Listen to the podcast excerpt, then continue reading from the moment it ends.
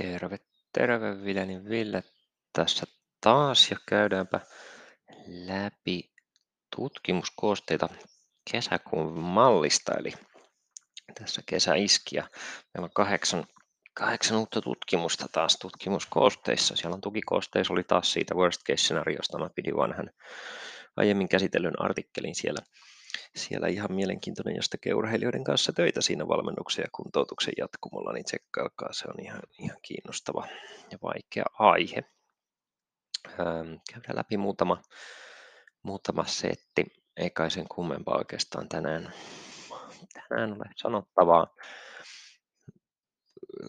Kuntoutuksesta pari, pari ja suorituskyvyn puolelta pari tutkimusta ja voitaisiin ottaa ensin alkuun tämmöinen... Ähm, Käydään läpi tämmöinen kroonista nilkan instabiliteetistä tutkimus, missä käytetään sitten vestibulaari-okulaari-refleksiä harjoittelua, mikä silleen on kai jokseenkin pinnalla, että näitä asioita aletaan niin kuin pohtia entistä enemmän ihan tuki- ja liikuntaelimistön vaivojen kuntoutuksessakin jopa ihan vaihteeksi niin kuin trendiin kuuluu, niin mennään ihan överiksi, överiksi näissä jutuissa ja puhutaan ihan hassuista pseudoneurologisista ilmiöistä.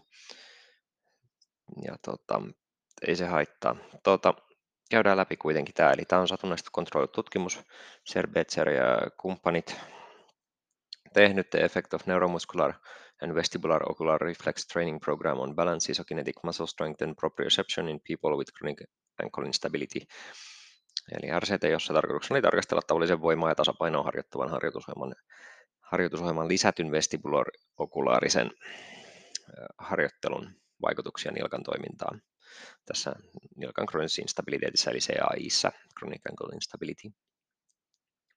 Tarkoittaa siis semmoista nilkan nyrjähdysvammaa, joka on tapahtunut toistuvasti ja nilkka tuntuu vähän löysältä tai tuntuu siltä, että se pettää tai tämmöistä. Siihen on aika hyvät kriteeristöt olemassa, että mitä se tarkoittaa, mutta yleensä viitataan tämmöiseen toistuvaan, toistuvaan ja niin sanotusti kansankielellä löysään nilkkaan.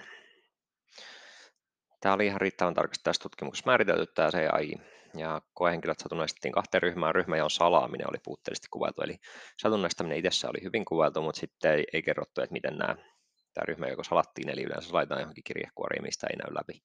Tämä nyt on pieni, pieni detalji vaan, mutta se on mainittava, koska se yleensä laatukriteereissä korostetaan tätä. Concealed allocation on se englanninkielinen termi. Molemmat ryhmät teki samankaltaisia harjoitusohjelmia kolmesti viikossa neljän viikon ajan, eli lyhyt ohjelma, mutta suht usein kuitenkin. Ohjelma sisälsi progressoidusta nilkavoimistavia ja erilaisia yhden jalan harjoitteita vakaalla ja epävarun vakaalla alustalla. Eli voimaharjoittelua ja sitten vähän tämmöistä tasapainoilua niin sanotusti. Tästä vestibulo-okulaarisesta ryhmästä useat harjoitteet sisälsi pään liikuttelua fiksoidulla katseella eri nopeuksilla, eli, eli hyvin tämmöisiä tavallisia siihen liittyviä harjoituksia.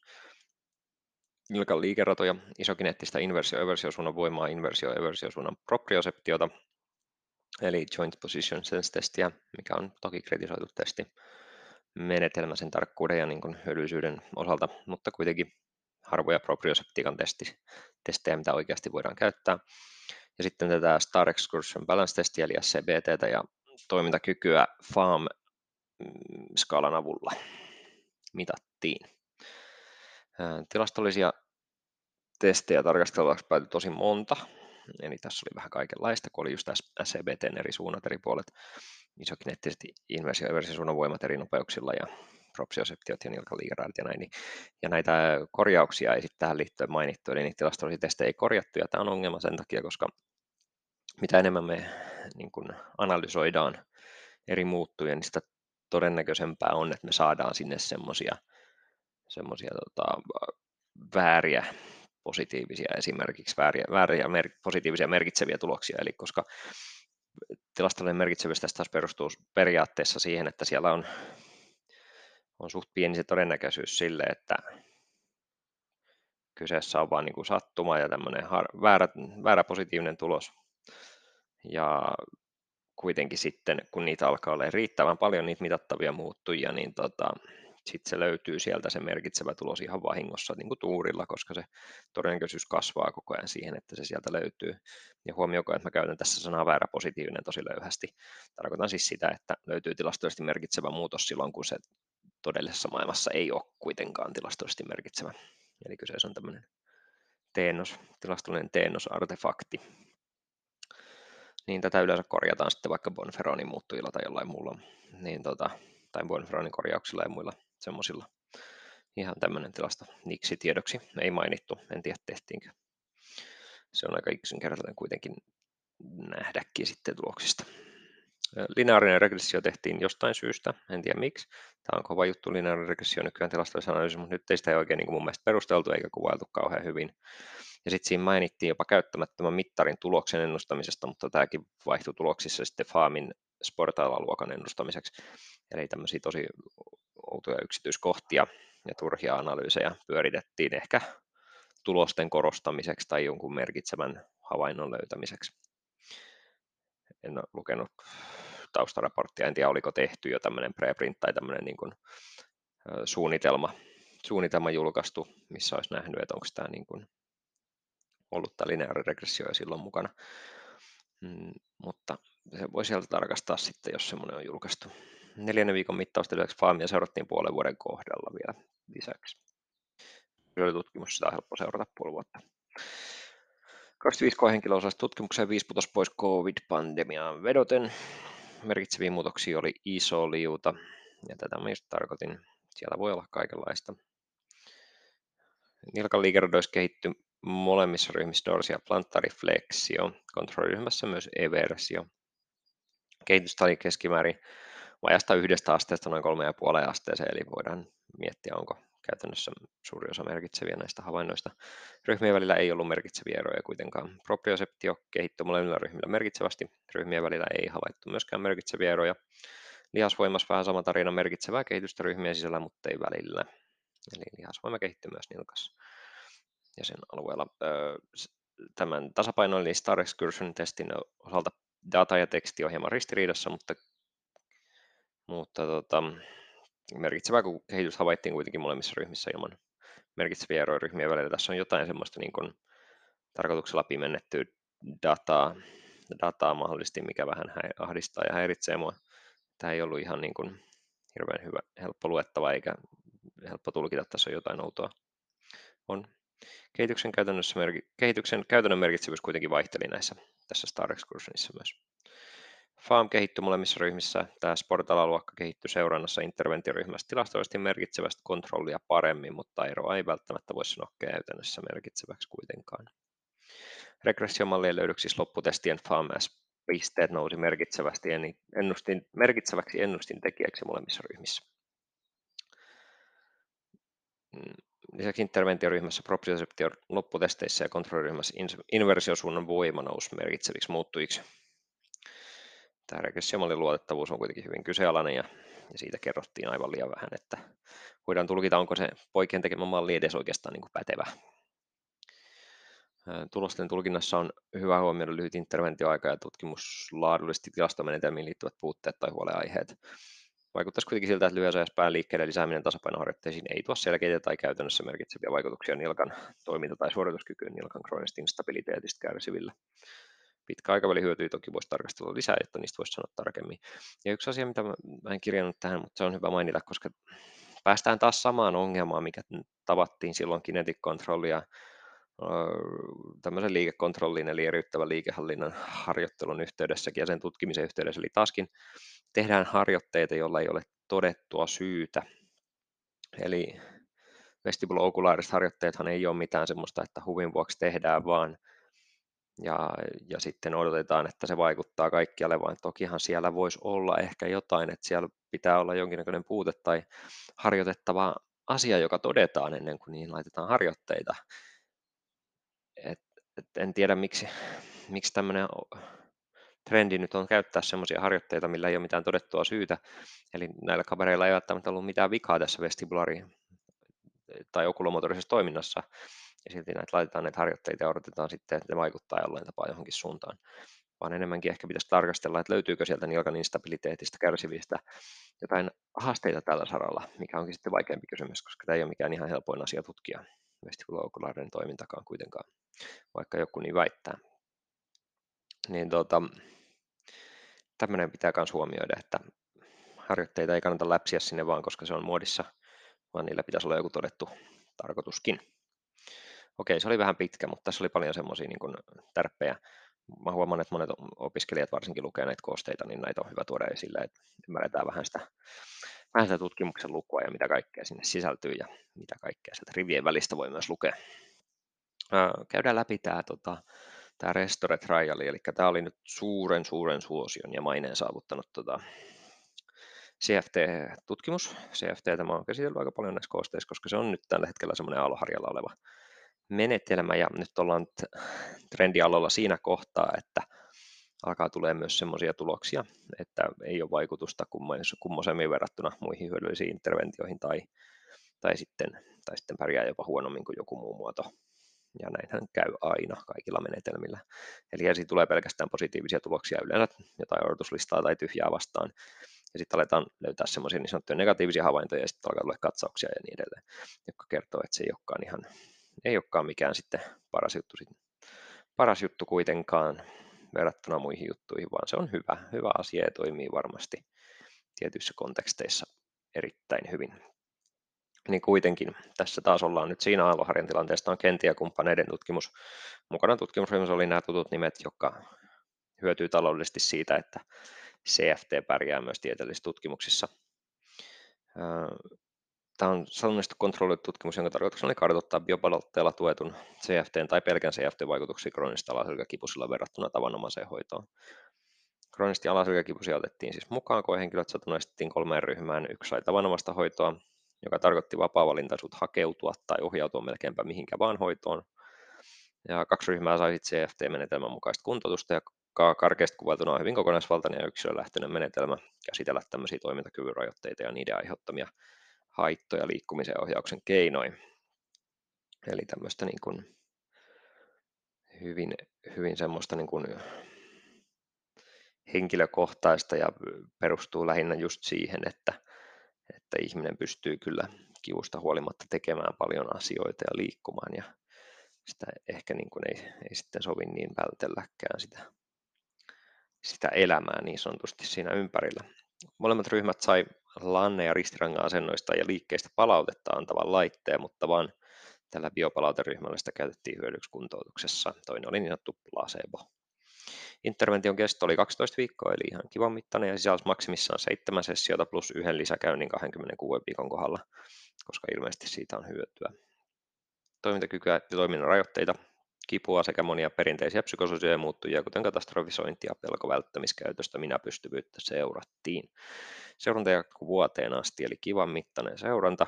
I T T-analyysi oli käytössä ja kustannustehokkuuttakin tarkasteltiin. Kustannustehokkuuden arvioinnissa meno ihan hirveän hyvä, pitää myöntää heti. Et se, siinä mä luotan näihin kirjoittajien sanoihin. Tämähän oli Lancetissa, eli hyvin arvostetussa lääketieteen journalissa julkaistu muuten tutkimus. Ei mikään ihan... Huono. neljäsataayhdeksänkymmentäkaksi koehenkilöä otettiin mukaan, hillitön määrä, tosi hyvä otos. Näistä viisi putosi pois kontrolliryhmässä, kolmekymmentäkolme interventioryhmässä. Tavanomaisen hoidon ryhmässä vain alle neljäkymmentä prosenttia hakeutui jonkinlaiseen hoitoon. Medianisti käyntejä kertyi kolme, mutta vaihtelu oli suurta, eli, eli tämä kontrolliryhmähän ei, tämä tavanomainen hoito ei sitten oikeastaan niin kuin saanutkaan tavanomaista hoitoa kauheasti. Toimintakyvyssä ja toimintarajoitteessa havaittiin niin käytännössä kuin tilastollisestikin merkitsevää muutosta molemmissa interventioryhmissä. Muutos oli myös molemmin tavoin merkitsevästi suurempaa kuin kontrolliryhmässä.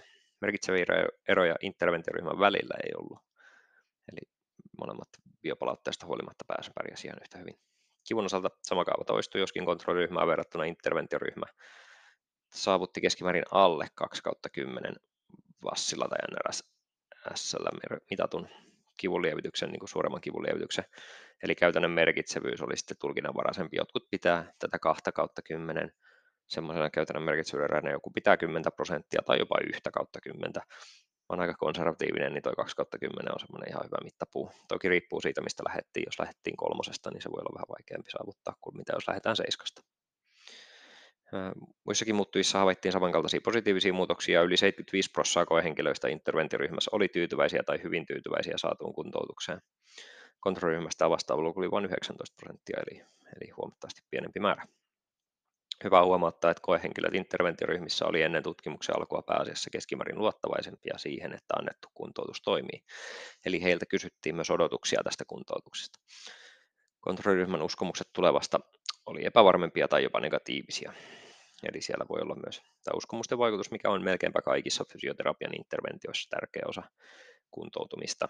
Eli ei sovi syyttää menetelmää tässä tapauksessa, vaan yleensäkin on hyvä huomioida, että, että kaikessa on aina mukana tämä uskomukset ja odotukset.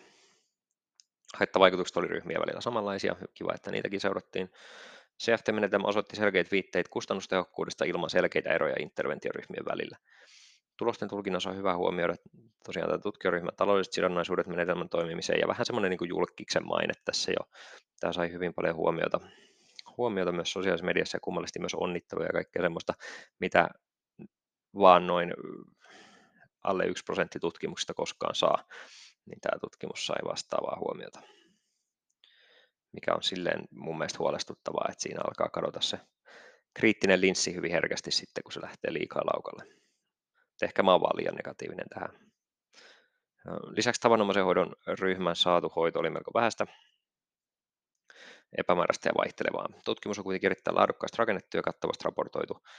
Vaikuttaa siltä, että C F T toimii satunnaista hoitoa paremmin kroonisesti alaslikä kipusilla toimintakyvyn edistämisessä sekä kivun ja toimintarajoitteiden lieventämisessä, ja on menetelmä on mahdollisesti myös kustannustehokas. Hyvä, käydään läpi vielä suorituskyvyn puolelta kohta lisää. Meillä oli tuossa kaksi muutakin tutkimusta, ja toinen liittyy kuukautiskiertoon ja tämmöisen niin kuin aselvamman riskitekijöihin liittyviin biomekaanisiin muuttujiin, eli tarkasteltiin, että vaikuttaako se kuukautiskierron vaihe jotenkin biomekaanisiin muuttujiin, mitkä on monesti on yhdistetty polven aselvammaan. Tämä oli aika sekalainen soppa, soppa sitten lopulta tämmöinen kirjoituskatsaus. Ei voida vielä hirveästi sanoa mitään. Otettiin niskaperäisen huimauksen itsehoitoa ja itsekuntoutusta. Ja siinä saatiin tosi kivoja tuloksia. Kannattaa vilkaista toi tutkimus myös sitten, jos tekee töitä tämmöisen huimauspotilaiden kanssa. Suorituskyvyn puolelta ei käydä läpi tätä tarkemmin, mutta tässä oli naispuolisilla koehenkilöillä tarkasteltiin, että onko parempi tehdä tämmöistä keskitehosta jatkuvaa harjoittelua vai korkeatehosta intervalliharjoittelua. Ja tässä oli kaikenlaisia naisia mukana, sairaita ja vähemmän sairaita ja urheilijoita ja ei-urheilijoita, aktiivisia ihmisiä ja ei-aktiivisia ihmisiä. Ja tässä kaikenlainen kestävyysharjoittelu vaikutti positiivisesti. Positiivisesti kuitenkin naisten kestävyyskuntoa ilman selkeitä eroja ja korkeatehoisen harjoittelun välillä. Sitten on, katsotaan Van Heitzman, Heitzman ja kumppaneiden tutkimus, tämmöinen vähän psykologian puolelle hyppäävä Three Weeks of Mental Training Changes Physiological Outcomes during a Time Trial to Exhaustion. Eli satunnaisesti kontrolloitu tutkimus, jonka tarkoituksena oli kartoittaa henkisen harjoittelun tai mentaaliharjoittelun vaikutuksia kestävyyssuoritukseen aktiivisilla nuorilla aikuisilla.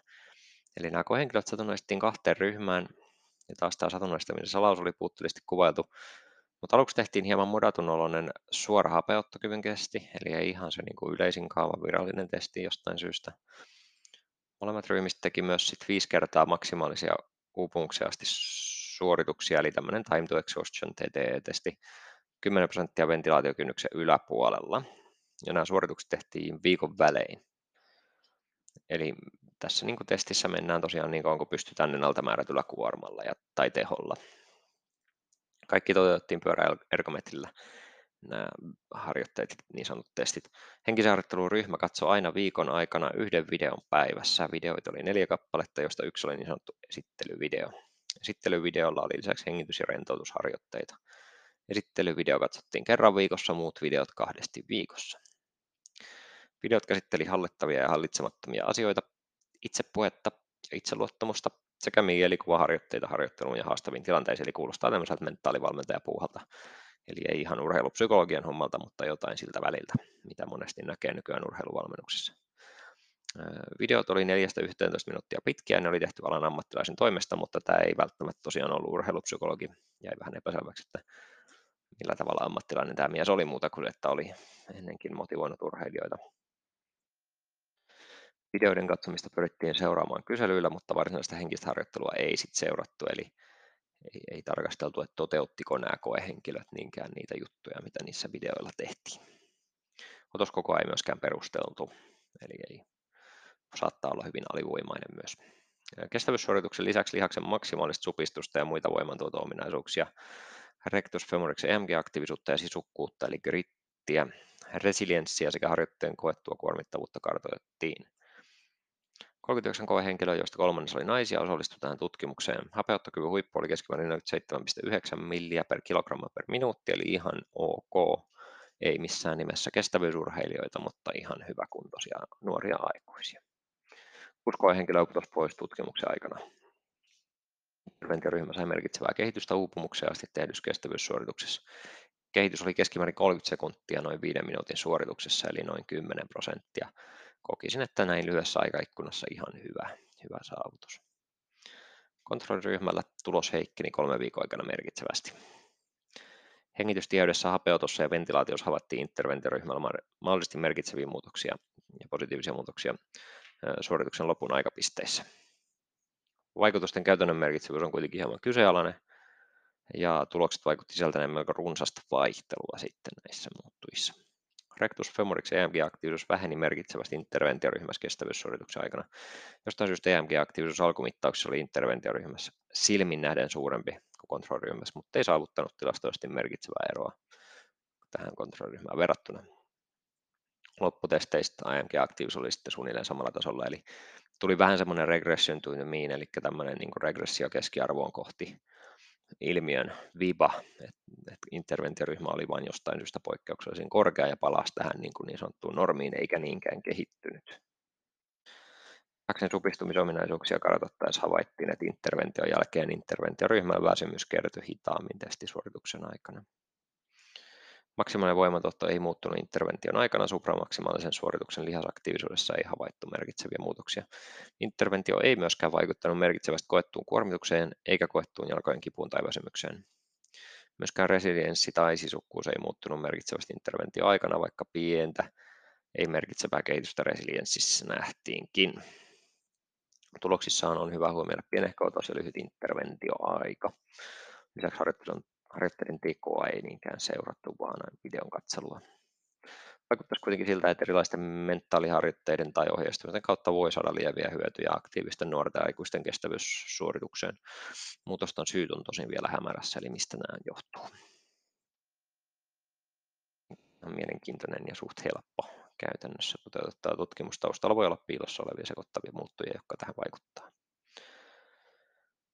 Joo, sitten ei käydä tätä läpi, mutta tässä oli tennistaitojen oppimista lapsilla, eli annettiin mailla, missä oli kaikenlaisia taktiilisia ja visuaalisia vihjeitä, ja sillä tavalla sitten opetettiin sitä lyöntitekniikkaa, ja niin kuin vihjeiden kautta myös sitten kannustettiin siihen hyvään tekniikkaan, ja siellä tuntui olevan tosi positiivinen vaikutus tähän tennislyöntien oppimiseen. Kannattaa lukea, jos motorinen oppiminen ja nuorten harjoittelu kiinnostaa. Katsotaan typologiaa, eli lihassolutyyppien jakaumaa. Mulla on tästä toinenkin artikkeli tulossa kesäkuussa samalta tutkijaryhmältä, koska ne teki parikin artikkelia tänä vuonna aiheesta. Varmuussel ja kumppanit, can muscle type typology explain the individual variability in resistance training adaptations. Ja tämä oli kaksosainen tutkimus myös, jonka tarkoituksena oli selvittää lihaksen typologian, eli lihassolutyyppien jakauman vaikutuksia harjoitusvasteisiin ja akuuttiin harjoituksen jälkeiseen verenkiertoon nuorilla, treeniin kokemattomilla aikuisilla. Aluksi tarkasteltiin koehenkilön typologiaa magneettikuvauksen liittyvillä menetelmillä. Ilmeisesti mahdollisimman aika valideja menetelmiä käytettiin. Koehenkilöt jaettiin hidasdominantteihin ja nopeadominantteihin pisteiden perusteella, eli tämmöisten standardoitujen keskiarvosta poikkeamien perusteella. Arvojen väliin jääneet, eli ne, joilla oli melko tavallinen määrä molempia lihassolutyyppejä, pudotettiin pois tutkimuksesta, eli saatiin vain nämä ääripäät tuotua esiin, mikä on hyvä juttu. Ja ne rajatapaukset sitten selvittämättä ja tarkastelematta. Tämän jälkeen koehenkilöt teki kolmella eri kerralla kolme sarjaa polveojennuksia ja koukistuksia. Kerroilla muuttuva tekijä oli kuorma tai teho. Yhdellä kertaa kuorma oli neljäkymmentä prosenttia maksimista, yhdellä kuusikymmentä prosenttia maksimista ja kolmannella sitten kahdeksankymmentä prosenttia maksimista. Ja tämä kerran kuormahan oli satunnaistettu. Sitten seurattiin reidealueen verenkiertoa Dopplerilla parin tunnin ja reenin jälkeen. Teki kroonisen tutkimuksen, missä samasta otoksesta eri koehenkilöt teki lihasvoimaharjoittelua kyynärpääojentajille ja koukisteille sekä polveojentajille ja koukistajille. Tähän päädyttiin nyt sitten tekemään kuudenkymmenen prosentin maksimikuormalla kaksikymmentäkolme sarjaa sarjauupumukseen asti. Tämä kuusikymmentä prosenttia valittiin, koska se osoittautui tuossa akuuttitutkimuksessa kiinnostavimmalta. joita kiinnosti myös typologian suhde harjoitustiheyteen, joten toisen puolen rajat satunnaistettiin tekemään harjoittelua kahdesti viikossa ja toisen kolmesti viikossa. Eli tutkittiin aika monia asioita, mikä toki on hyvä, mutta myös huono asia sitten. Lihaksen volyymiä tsekattiin magneettikuvilla, voimaa ykkösmaksimilla sekä lihassuolen poikkipinta-alaa mitattiin alussa sekä kymmenen viikon harjoittelun jälkeen. Lihasvoimaa mitattiin kolmen viikon välein. Alussa tehtiin myös pyöräergotestiä, että saatiin niin kuin homogeenisyys kestävyyskunnossa ryhmien välille. Satunnaistaminen oli puutteellisesti kuvailtu, kokoa ei perusteltu. yksi koehenkilö, joista kymmenen naisia osallistui akuuttitutkimukseen ja kaksikymmentäyksi eri koehenkilöä, joista kymmenen naisia osallistui tähän pitkittäistutkimukseen. Molemmissa ryhmissä oli kuitenkin niin kuin kymmenen nopea dominanttia ja yksitoista hidas dominanttia koehenkilöä. Akuutti harjoitus kiihdytti verenkiertoa molemmissa ryhmissä, mutta nopea dominanteilla tämä verenkierto lisääntyi merkitsevästi enemmän ekan neljänkymmenen minuutin aikana kuudenkymmenen pinnan kuormalla. Kuorma- ja typologian välillä ei kuitenkaan varsinaisesti havaittu merkitseviä eroja, vaikka trendiä oli nopea dominanteilla suurempaa verenkiertoa. Nopeilla verenkierto harjoitteen jälkeen oli neljäkymmentä prosenttia, kuusikymmentä prosenttia ja kahdeksankymmentä prosenttia kuormilla melkein neljäkymmentä pinnaa, melkein kuusikymmentä pinnaa ja kolmekymmentäseitsemän pinnaa korkeampi kuin hitailla. Verenkierto oli yleisesti kohonnut pidemmän aikaa nopea dominantilla ryhmällä, seitsemänkymmentä minsaa versus sitten kolmekymmentä minsaa sillä hitaalla ryhmällä. Pitkittäistutkimuksen harjoituspitäytyvyys oli hyvä, yli yhdeksänkymmentä pinnaa. Lihasvoima ja massakasvu merkitsevästä ryhmästä riippumatta kehitys oli kuitenkin vaihtelevaa. Lihasmassahan kasvoi kolmesta neljääntoista prosenttiin ja lihasvoima kasvoi seitsemästätoista neljäänkymmeneenseitsemään prosenttiin. Typologia ei merkitsevästi vaikuttanut tuloksiin eikä myöskään harjoittelun vasteellisuuteen. Poikkipintalassa, näissä lihassuolen poikkipintalassa ei havaittu merkitseviä muutoksia tai ryhmien välisiä eroja. Tässäkin vaihtelu oli tosi huomattavaa, mikä voi vaikuttaa tähän merkitsevyystestaukseen. Hidasdominanteilla harjoitusvolyymit oli tietysti merkitsevästi suurempia kuin nopeadominanteilla.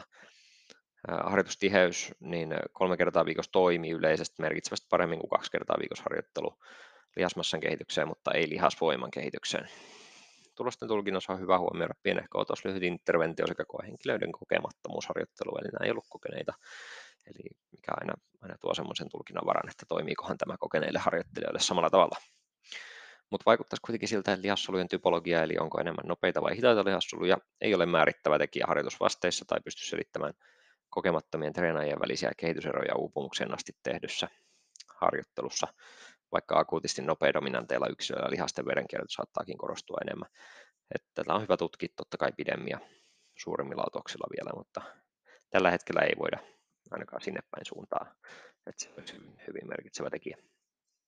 Eppisiä. Palataan tuota. Ensi kuussa kuulkaa taas asiaan, laittakaa mulle viestiä, palautetta ja lähetelkää jotain kiinnostavia tutkimuksiakin, mitä voisi lukea. Eikö niin? Jatketaan, jatketaan. Katsotaan saanko mä kahdeksan, kahdeksan tutkimusta luettua tässä kesän aikana, mä yritän vähän lomaillakin välillä.